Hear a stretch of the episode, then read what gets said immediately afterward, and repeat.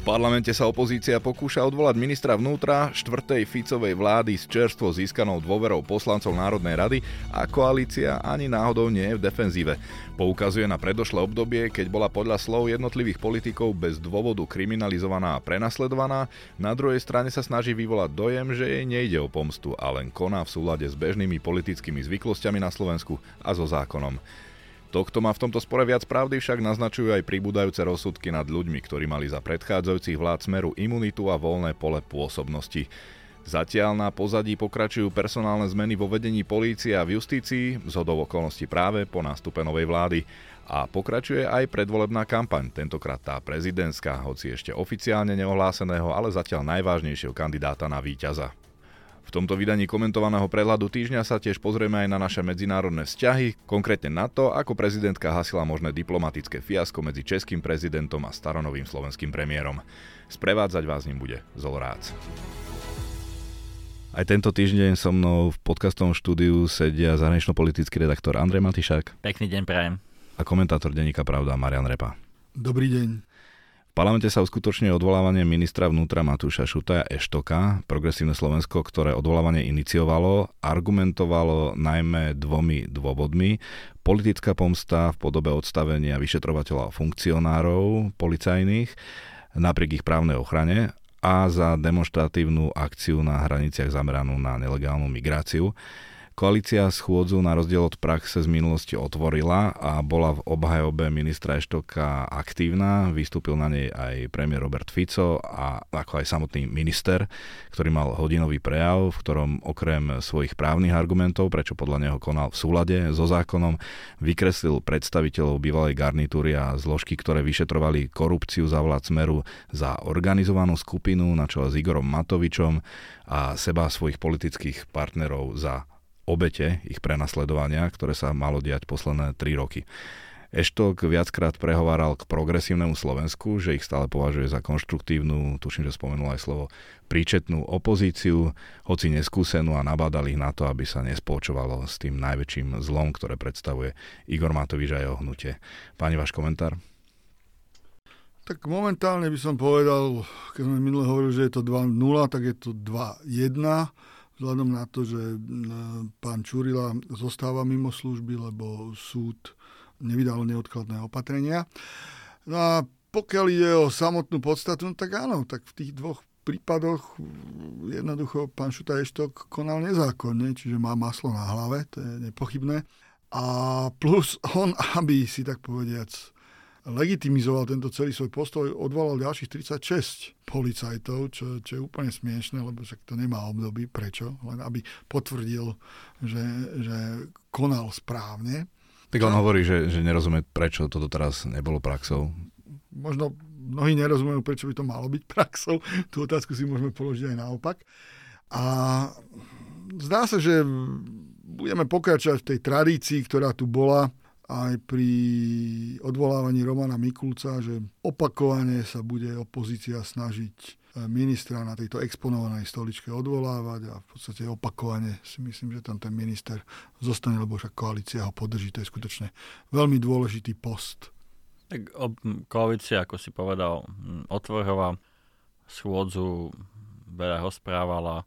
V istom momente sa zdalo, že opozícia dostane slovo len niekedy úplnej hlbokej noci, čo myslím si, že bol jednoznačný zámer, aby naozaj čo najviac táto snaha opozície, ktorá je úplne legitímna, je to nástroj, ktorý mm, je očividný a už som toto myslím spomenul, že z môjho pohľadu je, je relevantné, že sa opozícia rozhodla odvolávať Matúša Šuta Eštoka.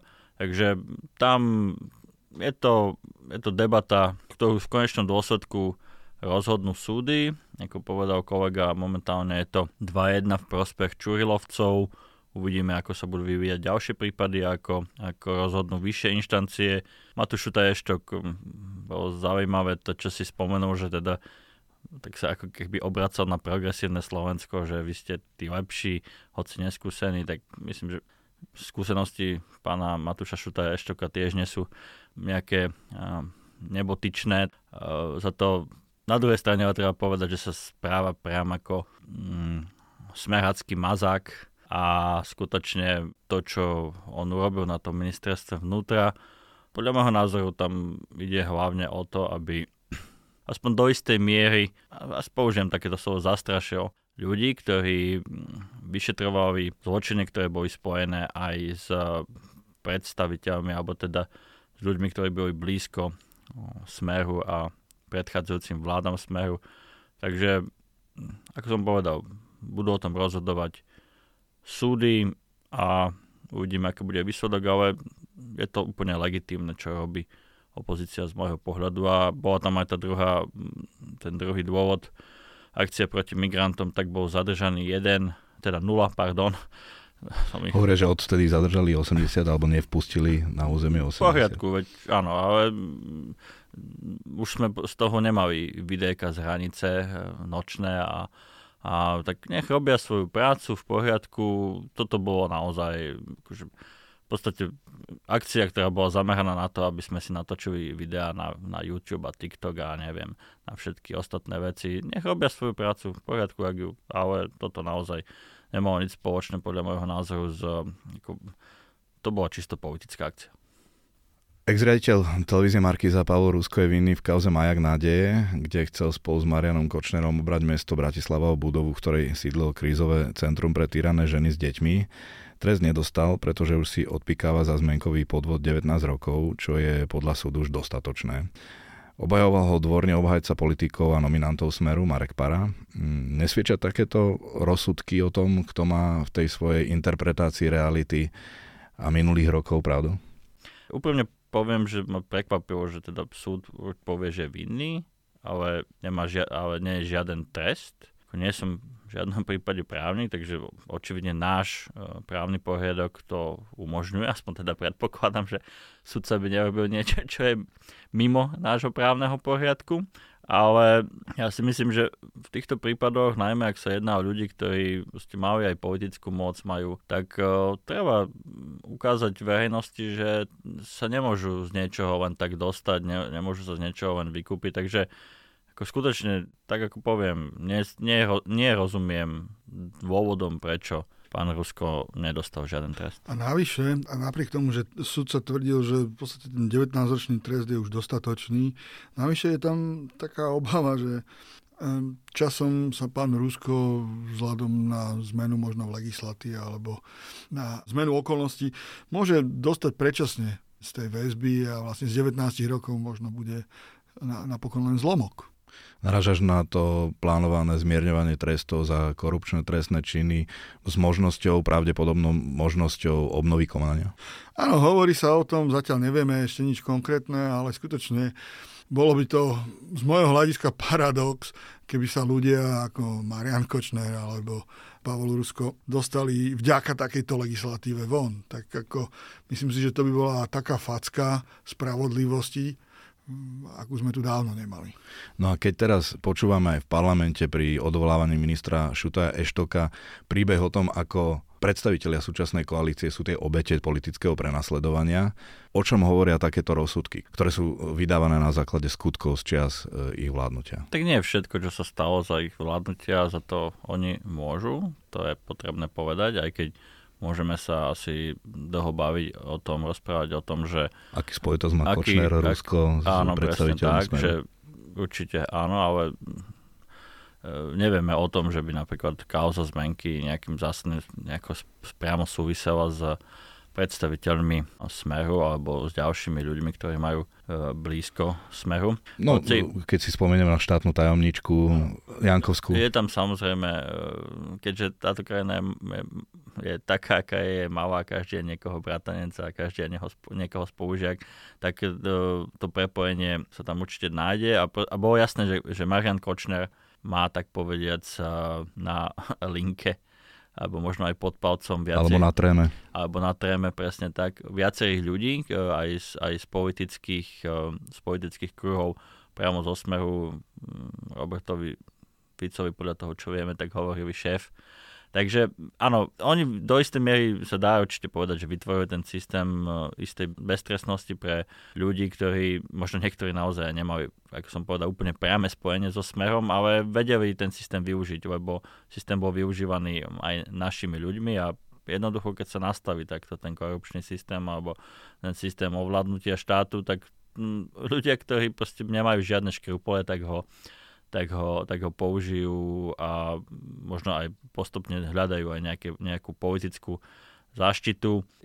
Ale chcem povedať to, že mňa teda výrazne vyrušuje aj tieto slova o tom, že ako boli oni politicky prenasledovaní, ako boli obete tresty a súdne procesy v demokratickej spoločnosti nemajú byť pomstou, majú znamenať to, že spoločnosť má nejaké pravidlá a vie sa vysporiadať s ich porušovaním. A všetky možnosti, ktoré mohli ľudia, ktorí boli stíhaní, aj ľudia blízky Smeru a blízky, blízky uh, predchádzajúcim vládam, všetky možnosti, ktoré mohli využiť právneho systému, tak využili.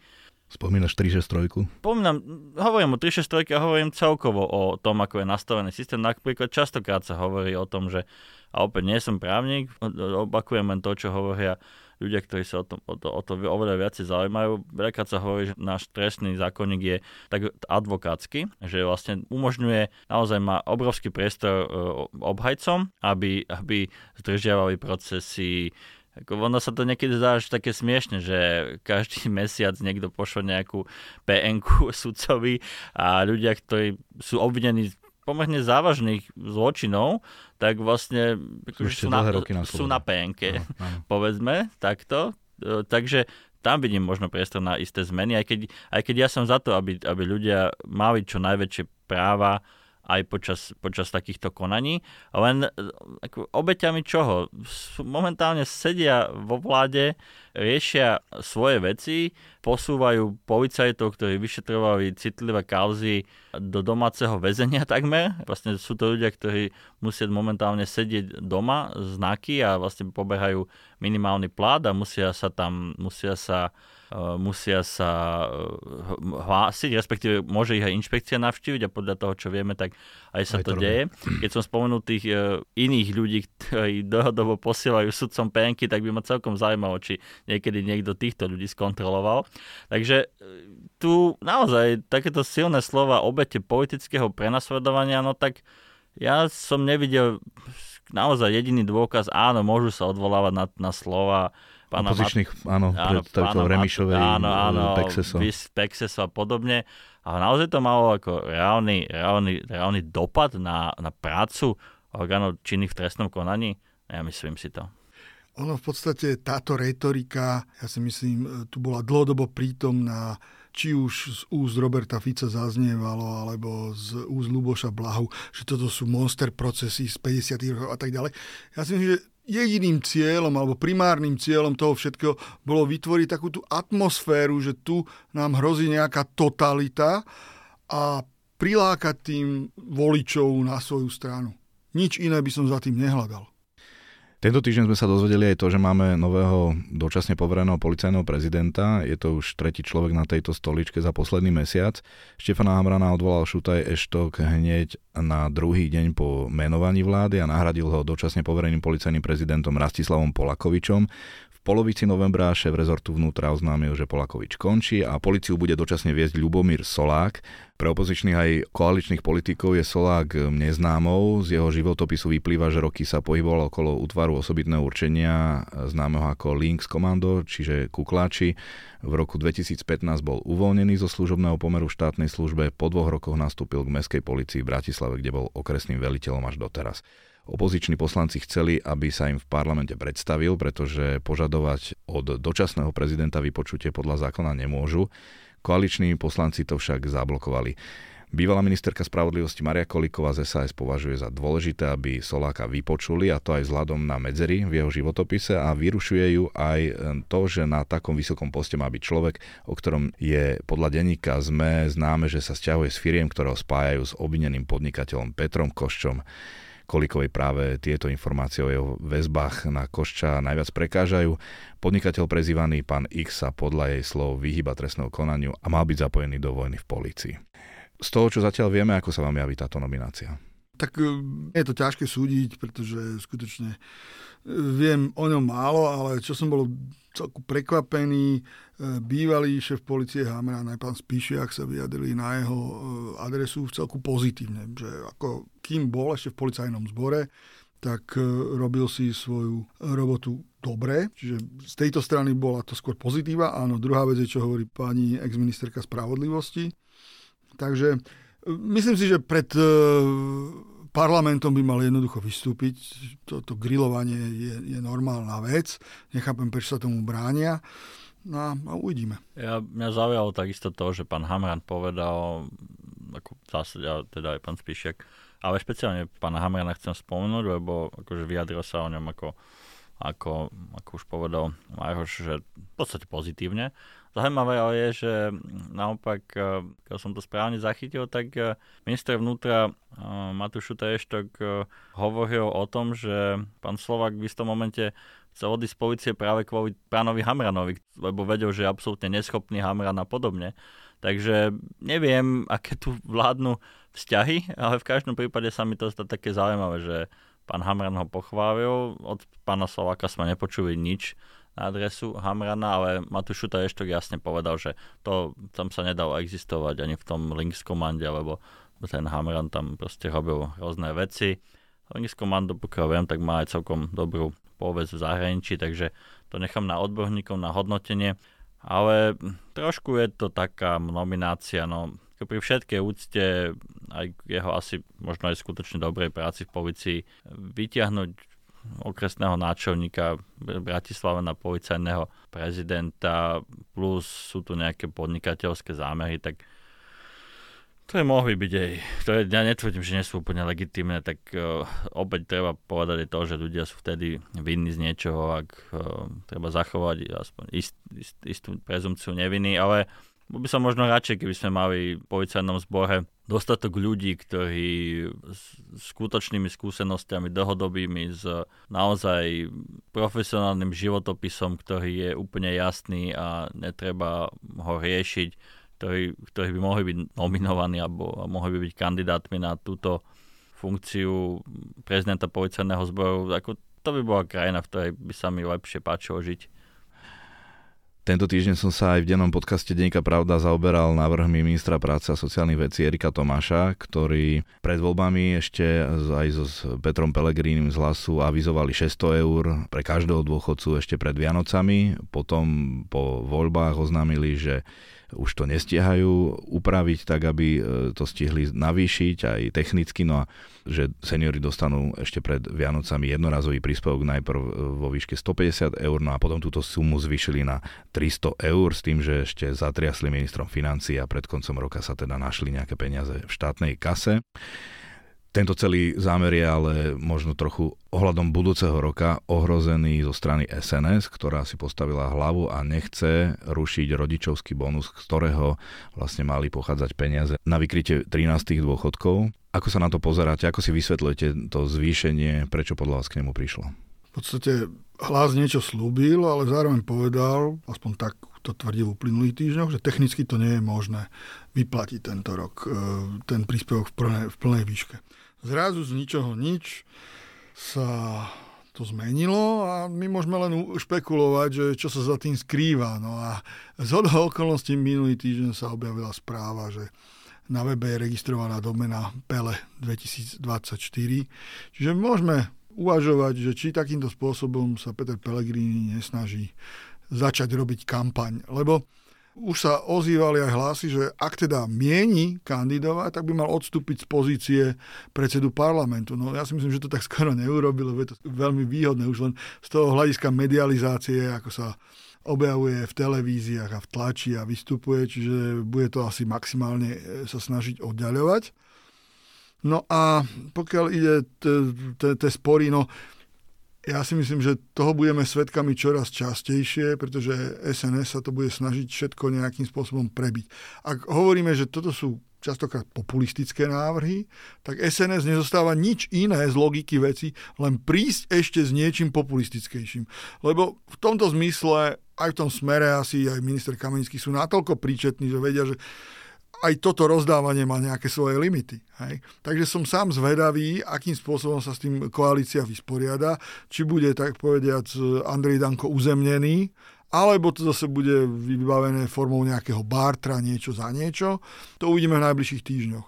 Ale myslím si, že je evidentné, že Peter Pellegrini ide kandidovať a napokon ďalší z prieskumov ukázal, že by v tých voľbách zvíťazil, čiže pre neho je to tak povedať aj veľmi dobrá úniková stratégia, lebo ja si myslím, že on sa ocitol v situácii, ktorá nie je pre neho úplne komfortná. Ako tvrdiť tri roky, že odchádzam z Osmeru, lebo tá strana nemá budúcnosť a potom v podstate po voľbách vstúpiť s ním do koalície je troška protirečivé, to uzná asi každý. Čiže Peter Pellegrini do značnej miery napriek tomu, že to všetko vyzeralo OK, že všetci chcú ísť do tej koalície, že vnútorne asi s tým nie je úplne celkom vysporiadaný alebo nie je úplne najšťastnejší. No a toto by bolo pre neho ideálny spôsob, ako sa elegantne vytratiť a potom zostáva otázka, že čo s hlasom a smerom. Tak ako vyzerá týchto 300 eur, tak to vyzerá ako pekný rozbeh kampane Petra Pellegriniho. Hlas ľuboval 13. dôchodky, takže robí všetko preto, aby niečo k tomu došlo.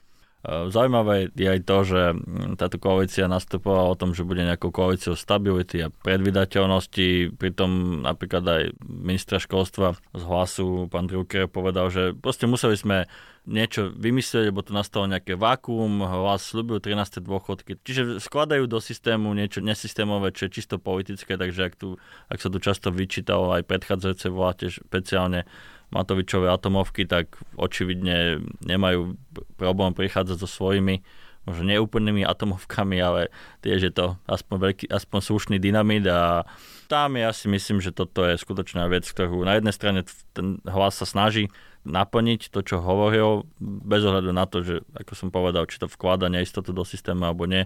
A na druhej strane ja to pokladám za mm, jednoznačný signál, že Peter Pellegrini nám skôr či neskôr oznámi, že kandiduje za prezidenta, lebo veď ľudia to tak chceli. Len ešte jedna malá poznámka na Margo Olano, alebo teda Igora Matoviča.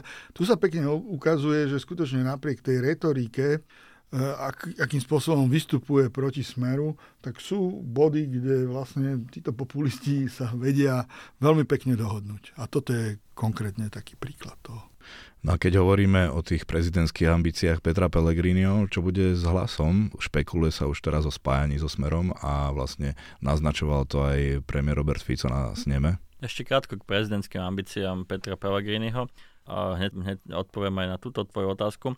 Uh, myslím si, že, že Peter Pellegrini môže byť povzbudený niekoľkými prieskumami, už tu bolo spomenuté, uh, že aj posledný prieskum, ako hoci teda nevyhodnocoval druhé kolo, ale povedal, že by v prvom kole vyhral a zdá sa, že z tých kandidátov, ktorých, o ktorých aspoň niečo momentálne vieme, takže máme tu jasnú dvojku Petra Pellegriniho a Ivana Korčoka, ktorý na rozdiel od pána Pellegriniho je už je oficiálnym kandidátom, má vyzbierané podpisy a, a robí kampaň.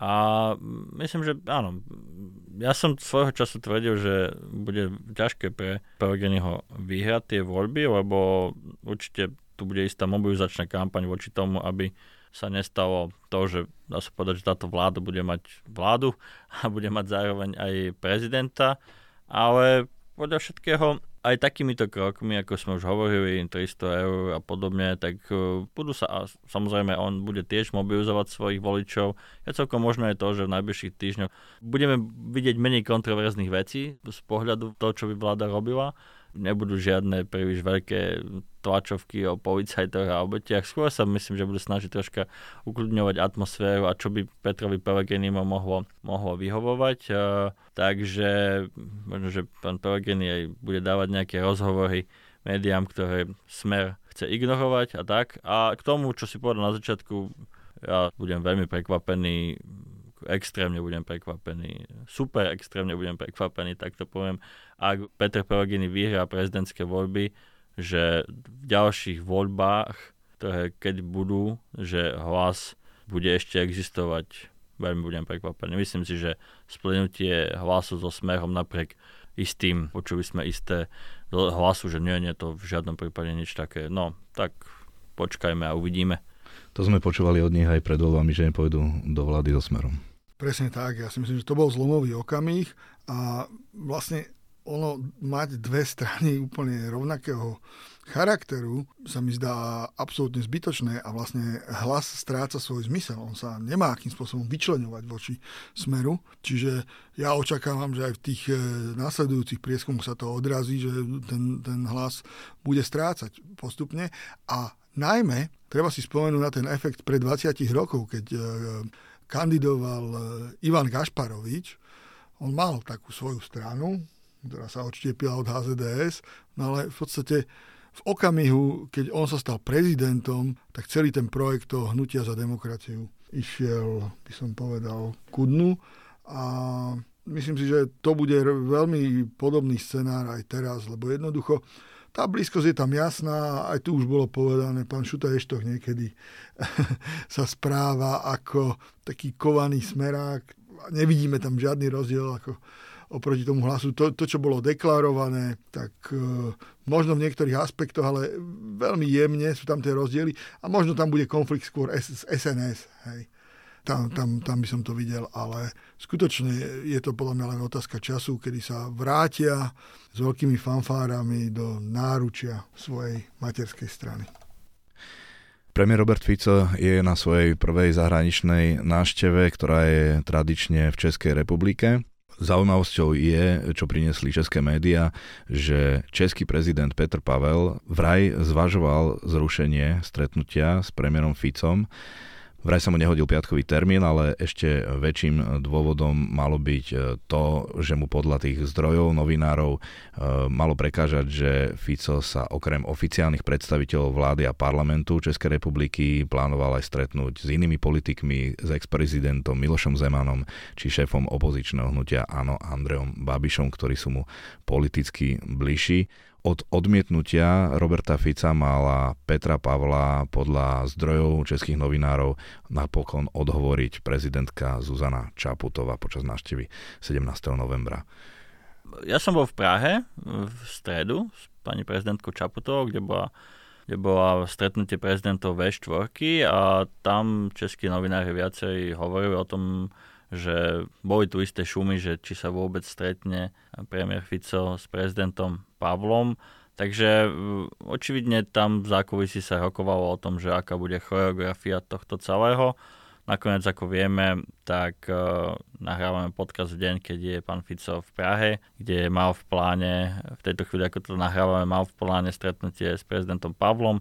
Zároveň sa mal stretnúť aj s bývalým prezidentom Milošom Zemanom a aj s šéfom ANO Andrejom Babišom, ktorý dosť nešťastným spôsobom vstúpil do slovenskej kampane, podľa môjho názoru, lebo podporil Roberta Fica dokonca v čase moratória, čo si naozaj myslím, že nebolo úplne vhodné, aj keď treba povedať to, že z českej strany zaznievalo to, že najmä z úst prezidenta Pavla, že naznačoval, že asi nebude úplne šťastný, ak Robert Fico sa stane, stane premiérom. Ale... A to bolo aj v opačnom garde, keď zase Robert Fico počas prezidentskej českej kampane sa vyjadroval v neprospech Petra Pavla. Áno, áno, takže je to také isté napätie v tých československých vzťahoch, ktoré je trocha rušivé, pretože tie naše kontakty a vzťahy sú skutočne extrémne nadštandardné, nemáme také so žiadnou inou krajinou, mali by sme si ich uchovať, politické reprezentácie by sa mali asi aj povzniesť nad, nad isté, z môjho pohľadu by sa mali povznieť nad, nad isté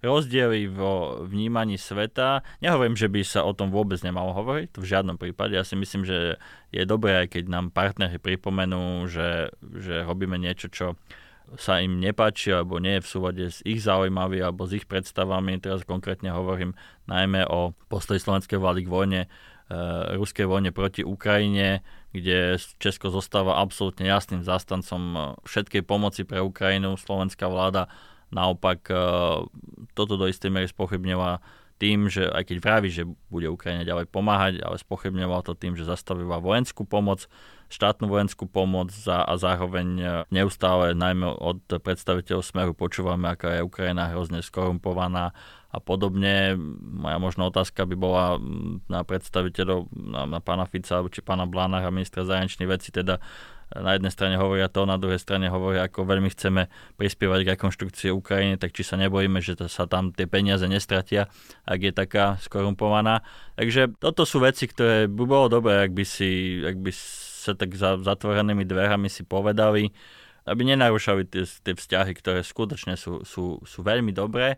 A ešte jednu vec poviem, ak je to teda naozaj presne tak, že pani prezidentka Čaputová sa tak povediac prihovorila u pána prezidenta Pavla za to, aby sa stretol s pánom premiérom Ficom, tak e, ja verím, že by mohol gentlemansky pán premiér Fico a ďalší predstaviteľa Smeru zmierniť častokrát extrémne kritickú retoriku voči pani prezidentke.